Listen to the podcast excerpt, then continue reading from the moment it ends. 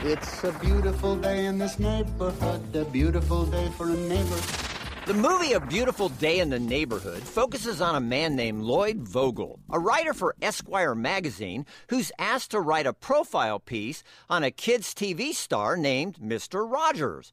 It's all for a special edition on heroes. And who wouldn't want to include Mr. Rogers and his beautiful neighborhood? The problem is, Lloyd is a cynical sort who's seen his share of ugly days in ugly neighborhoods, and he can't help but wonder what exactly makes some childlike character on a TV show a hero. A guy who plays with puppets for a living, Lloyd sneers. But Fred Rogers isn't just some guy who plays a character on television.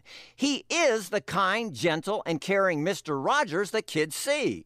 And kindness can sometimes make a big impact on a cynical soul. We are trying to give the world positive ways of dealing with their feelings. Yeah? Like what? There are many things you can do. You can play all the lowest keys on a piano at the same time. This Tom Hanks starring film does indeed give viewers a hero, one very different from those we typically see on a movie screen. The film has a few rough edges in the form of a little violence and drinking and a little language. But while many a movie will make you laugh or cry or think, very few make you want to be a better person. And that's what makes this cinematic neighborhood stand out.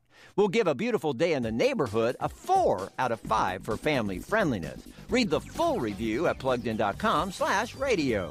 Plugging you into the movies, I'm Bob Waliszewski for Focus on the Family's Plugged In Movie Review.